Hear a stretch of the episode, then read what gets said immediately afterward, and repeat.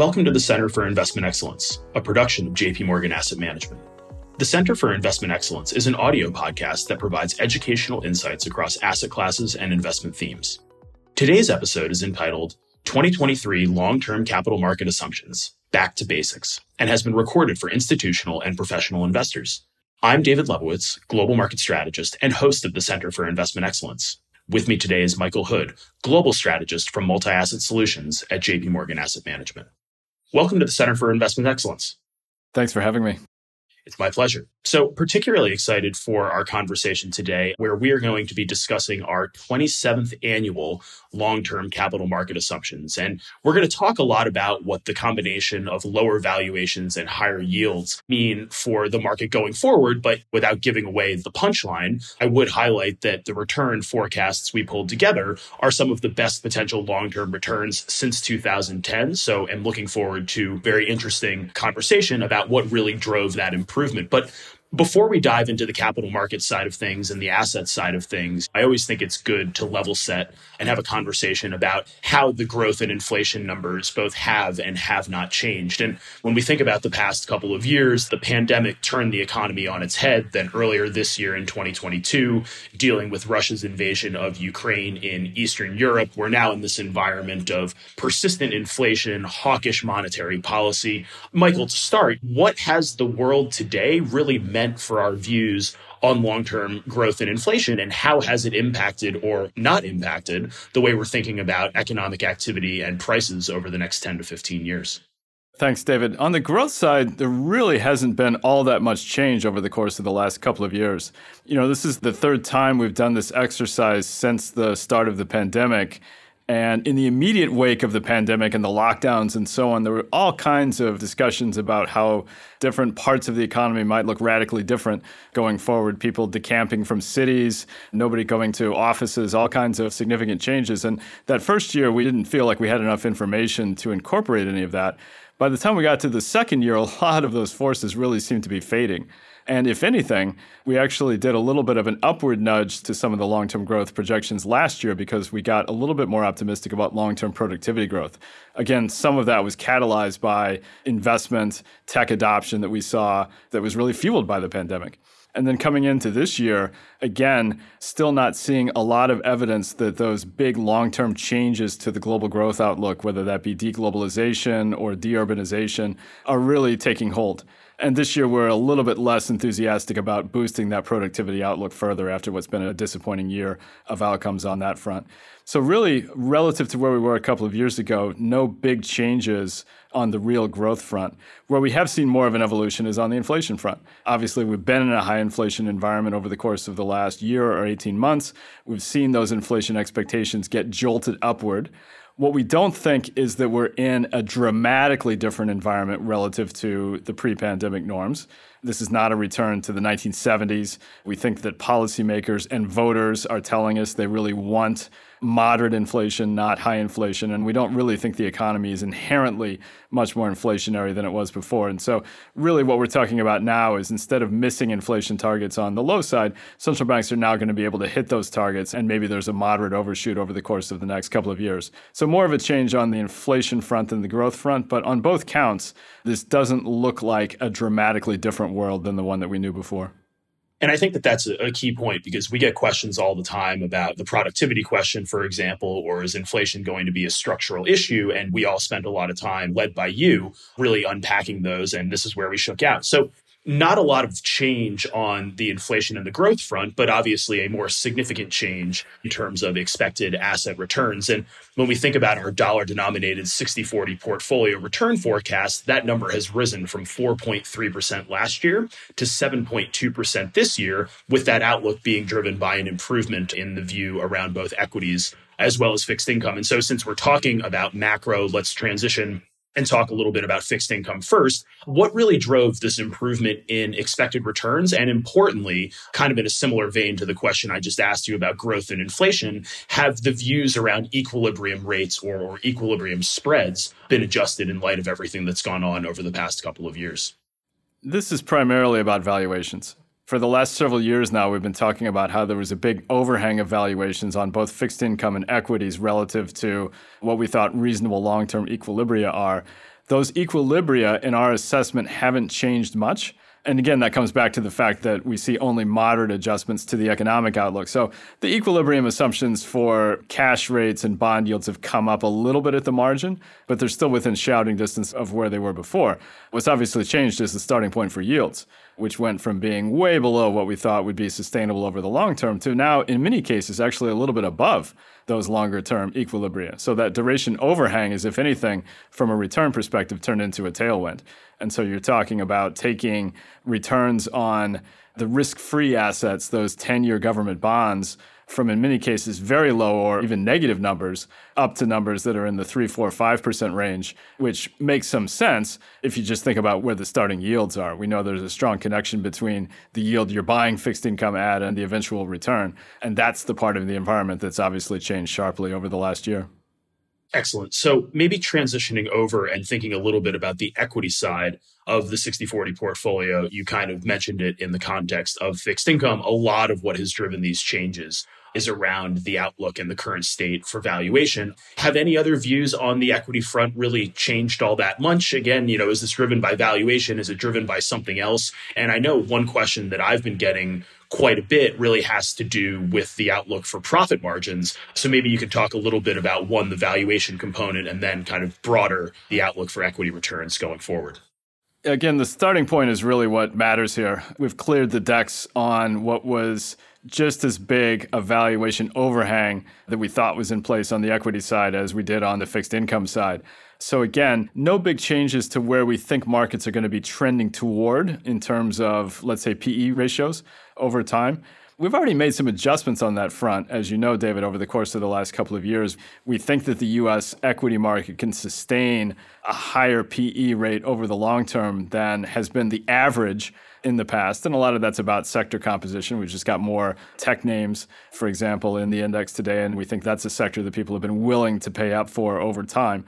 But this year, we didn't do a lot on that front. And really, what happens in the numbers is you're just taking a big drag from valuations and turning that into either a neutral factor or, again, in some cases, a tailwind because we've flipped from being above those long term equilibrium PEs to now being either in line with or in some cases slightly below. As you mentioned, there is an offset there from margins. So, again, one of the things that's happened over the course of the last couple of years is that US companies in particular have just become much more profitable from a starting point that was already pretty elevated by historical standards. And we do think that some of that will reverse. Some of that is a temporary post pandemic phenomenon and in particular, as we do see inflation slowing over the course of the next couple of years, we think that's where that margin squeeze is really going to come in. Companies have benefited from being able to raise selling prices, and as that runs out of steam, those margins will contract. And so that's a little bit of an offset to the valuation story. But it's really the huge change in valuations that takes us up from, again, low to mid single digits to, in many cases, now upper single digits in expected returns for public equities. So, with all that said, we've talked about the US primarily. We focused in on the fact that valuations driving a big part of the return, but also some expectation that maybe the equilibrium valuation, given the composition of the US market, may be a little bit higher over time. That begs the question of what are we expecting from non US markets? You know, one of the things that you and I have discussed is that generally the stack ranking has stayed the same in terms of on a relative basis what we think will outperform. But what's the view on non US markets and specifically how are we thinking about the dollar and the potential impact of the currency on forward returns? It's really the dollar that's going to play the crucial role there. We don't see a lot to choose from in terms of local currency returns between US and international. Obviously, the US has outperformed everything else on the planet over the course of the last 10 years.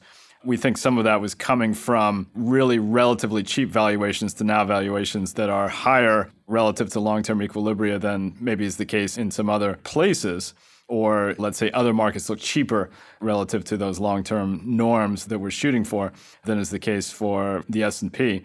But ultimately, a little bit more revenue in the US, maybe a little bit cheaper outside the US, kind of shakes out to being broadly in line in local currency terms. But the one valuation out there that's really not corrected at all over the course of the last year is the dollar. The dollar's actually gotten squeezed higher by relative growth stories and in particular by a more aggressive central bank in the US that's favored the carry. And so we've been talking for a while now, a few years, about the dollar being expensive relative to a long term history. And that's just gotten exacerbated over the course of the last year. We don't really have any sense of when that's going to reverse. Although we point out that in recent weeks, we have seen some signs that, that dollar strength might be turning. And again, we'd associate that with that change in the relative central bank environment, which we think will be characteristic of the long term. But again, don't want to extrapolate that trend into thinking about when exactly the dollar is going to come down. But we do think that there's plenty of room for the dollar to depreciate against most of the other developed currencies in particular over the long term. And we do think that'll be a tailwind for international assets. And so we do think it makes sense to maintain that diversifying exposure to non US equities, in part to hopefully catch that eventual support from a weaker dollar. Yeah, and certainly a thesis that we've been talking about for some time. I agree with you. A couple of data points don't necessarily constitute a trend, but hopefully we begin to see the dollar put itself in reverse over the course of the medium term. So today we focused on the macroeconomic side of things. We focused on public markets, equities, fixed income, US, non US, so on and so forth over the past couple of years more broadly, particularly when expectations for the 60 40 portfolio return were relatively modest, we spent a lot of time talking about alternatives. We wrote articles about how alternatives were transitioning from optional to essential. We added a venture capital forecast for the LTCMA's this year. Would love to get your view on the role that alternatives will play in portfolios going forward in terms of diversification and helping to moderate risk, but also enhancing return. Because one of the things we did see in the alts assumptions is that the story is very different for the financial alternatives as opposed to the things like core real assets. So, can you talk a little bit about where the returns shook out in the aftermath of this year's exercise and how you think about alternatives from a portfolio construction aspect in a world where public markets are expected to deliver more than historically was the view? Still a crucial tool for building portfolios, we think probably in a little bit more balanced way than we've been talking about in the last years, where, as you mentioned, public equity and fixed income returns were so low that in order to get anywhere close to a desired or needed return target, you really had to push out far into taking that illiquidity and complexity and manager due diligence and dispersion risk, just because that's where the returns were. We think that now alts can go back to playing a sort of more appropriate role in portfolios where again, they're providing significant alpha on the financial alts side. Again, assuming that you're getting top quartile returns among the managers. But we do think that there is alpha to be had in both private equity and hedge funds relative to the corresponding market betas. And so private equity is still going to stand out as one of the highest returning asset classes in our group. And hedge funds offer reasonable returns in between fixed income and equities for relatively low volatility. On the real asset side, we think there the appeal is again a little bit of diversification because you're getting a slightly different set of economic exposures than you have available in the public markets, whether that's real estate or infrastructure or transport, things like that. But it's also the case that these asset classes probably have more embedded inflation protection than you're going to get in the public markets. And again, we're not telling a really high inflation story. We don't think this is something where you need to turn the portfolio upside down about, but it makes sense to hedge that as a risk. And the real alts are probably the best tool that we have for doing that. Those return expectations haven't changed much over the course of the last year, in part because those were the asset classes that we thought were relatively cheap compared with public equities, for example, and those valuations haven't really adjusted. So there's an increase in expected returns for the financial alts because of the embedded public market beta. Pretty similar returns to last year on the real alt side, and therefore slightly different roles that each of them should be playing in a portfolio. What's interesting is in the past, we've used AID, alpha diversification and income to talk about alternatives. I think that AID still applies, but it's more about alpha inflation protection and diversification given the outlook from here. And so this has been a fantastic conversation. I wanted to ask you one question just to kind of wrap things up here. And this is something that we talked about throughout the LTCMA process. But we're now in a world of higher interest rates, and we're also in a world where capital is going to increasingly be in demand. And so, how do you think about the role of financial markets in allocating this capital and the issue of capital scarcity as we look ahead over the course of the next 10 to 15 years? It probably creates some alpha opportunities in areas like the energy transition, for example, where there's going to be a need for investment and money's not free anymore, and somebody's going to have to provide that capital, and that's going to come at a cost. And so, lending into those areas looks a lot more appealing, perhaps, than it did a year or two ago. It's also the case that the cash rate has come up, right? I mean, that's the point you're making about money not being free. And that, I think, just creates a higher bar for all of the risk taking that you're doing in a portfolio and for investment projects as people evaluate them. So I think there's likely to be more winners and losers over the course of the next years in that environment, which is just enforcing or imposing more discipline on both borrowers and lenders than has been the case for the last years. And that has some downside, but also does feel nice to be back in a more normal environment where interest rates are not negative and where you've got a kind of an appropriate stack of returns across the spectrum. And dare I say, perhaps an environment of winners and losers is better for active managers, but time will certainly answer that question for us. So, Michael, as always, great to have you join us on the podcast. Thank you so much for your time today and looking forward to having you back again soon. Thanks for having me. Thank you for joining us today on JP Morgan Center for Investment Excellence. If you found our insights useful, you can find more episodes anywhere you listen to podcasts and on our website. Thank you. Recorded on November 14th, 2022.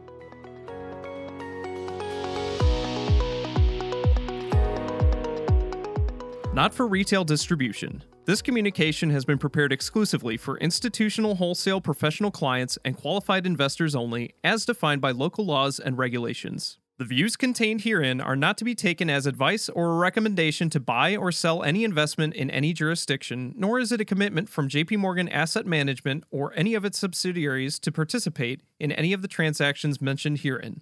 Any forecasts, figures, opinions, or investment techniques and strategies set out are for informational purposes only, based on certain assumptions and current market conditions, and are subject to change without prior notice. All information presented herein is considered to be accurate at the time of production. This material does not contain sufficient information to support an investment decision, and it should not be relied upon by you in evaluating the merits of investing in any securities or products. In addition, users should make an independent assessment of the legal, regulatory, tax, credit, and accounting implications and determine, together with their own financial professional, if any investment mentioned herein is believed to be appropriate to their personal goals. Investors should ensure that they obtain all available relevant information before making any investment. It should be noted that investment involves risks. The value of investments and the income from them may fluctuate in accordance with market conditions and taxation agreements, and investors may not get back the full amount invested. Both past performance and yields are not reliable indicators of current and future results. JP Morgan Asset Management is the brand for the asset management business of JP Morgan Chase & Company and its affiliates worldwide.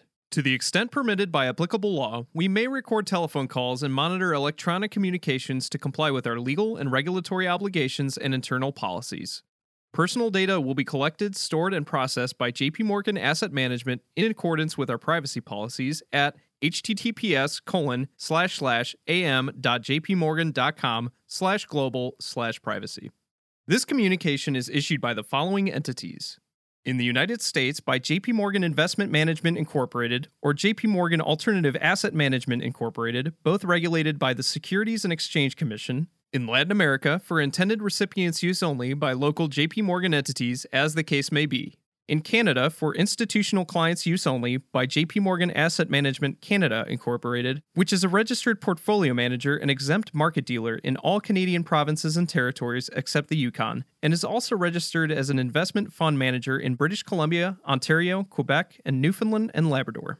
In the United Kingdom, by JP Morgan Asset Management UK Limited, which is authorized and regulated by the Financial Conduct Authority, in other European jurisdictions by JP Morgan Asset Management Europe SARL, in Asia Pacific APAC by the following issuing entities and in the respective jurisdictions in which they are primarily regulated JP Morgan Asset Management Asia Pacific Limited, or JP Morgan Funds Asia Limited, or JP Morgan Asset Management Real Assets Asia Limited, each of which is regulated by the Securities and Futures Commission of Hong Kong, JP Morgan Asset Management Singapore Limited, company registration number 197601586K. This advertisement or publication has not been reviewed by the Monetary Authority of Singapore. JP Morgan Asset Management Taiwan Limited, JP Morgan Asset Management Japan Limited, which is a member of the Investment Trust Association Japan, the Japan Investment Advisors Association, Type 2 Financial Instruments Firms Association, and the Japan Securities Dealers Association, and is regulated by the Financial Services Agency, registration number Kanto Local Finance Bureau, Financial Instruments Firm number 330. In Australia, to wholesale clients only as defined in Section 761A and 761G of the Corporations Act 2001, Commonwealth, by JP Morgan Asset Management Australia Limited, ABN 5514 383 2080, AFSL 376919. For all other markets in APAC, to intended recipients only. For US only, if you are a person with a disability and need additional support in viewing the material, please call us at 1 800 343 1113 for assistance. Copyright 2021 JP Morgan Chase and Company, all rights reserved.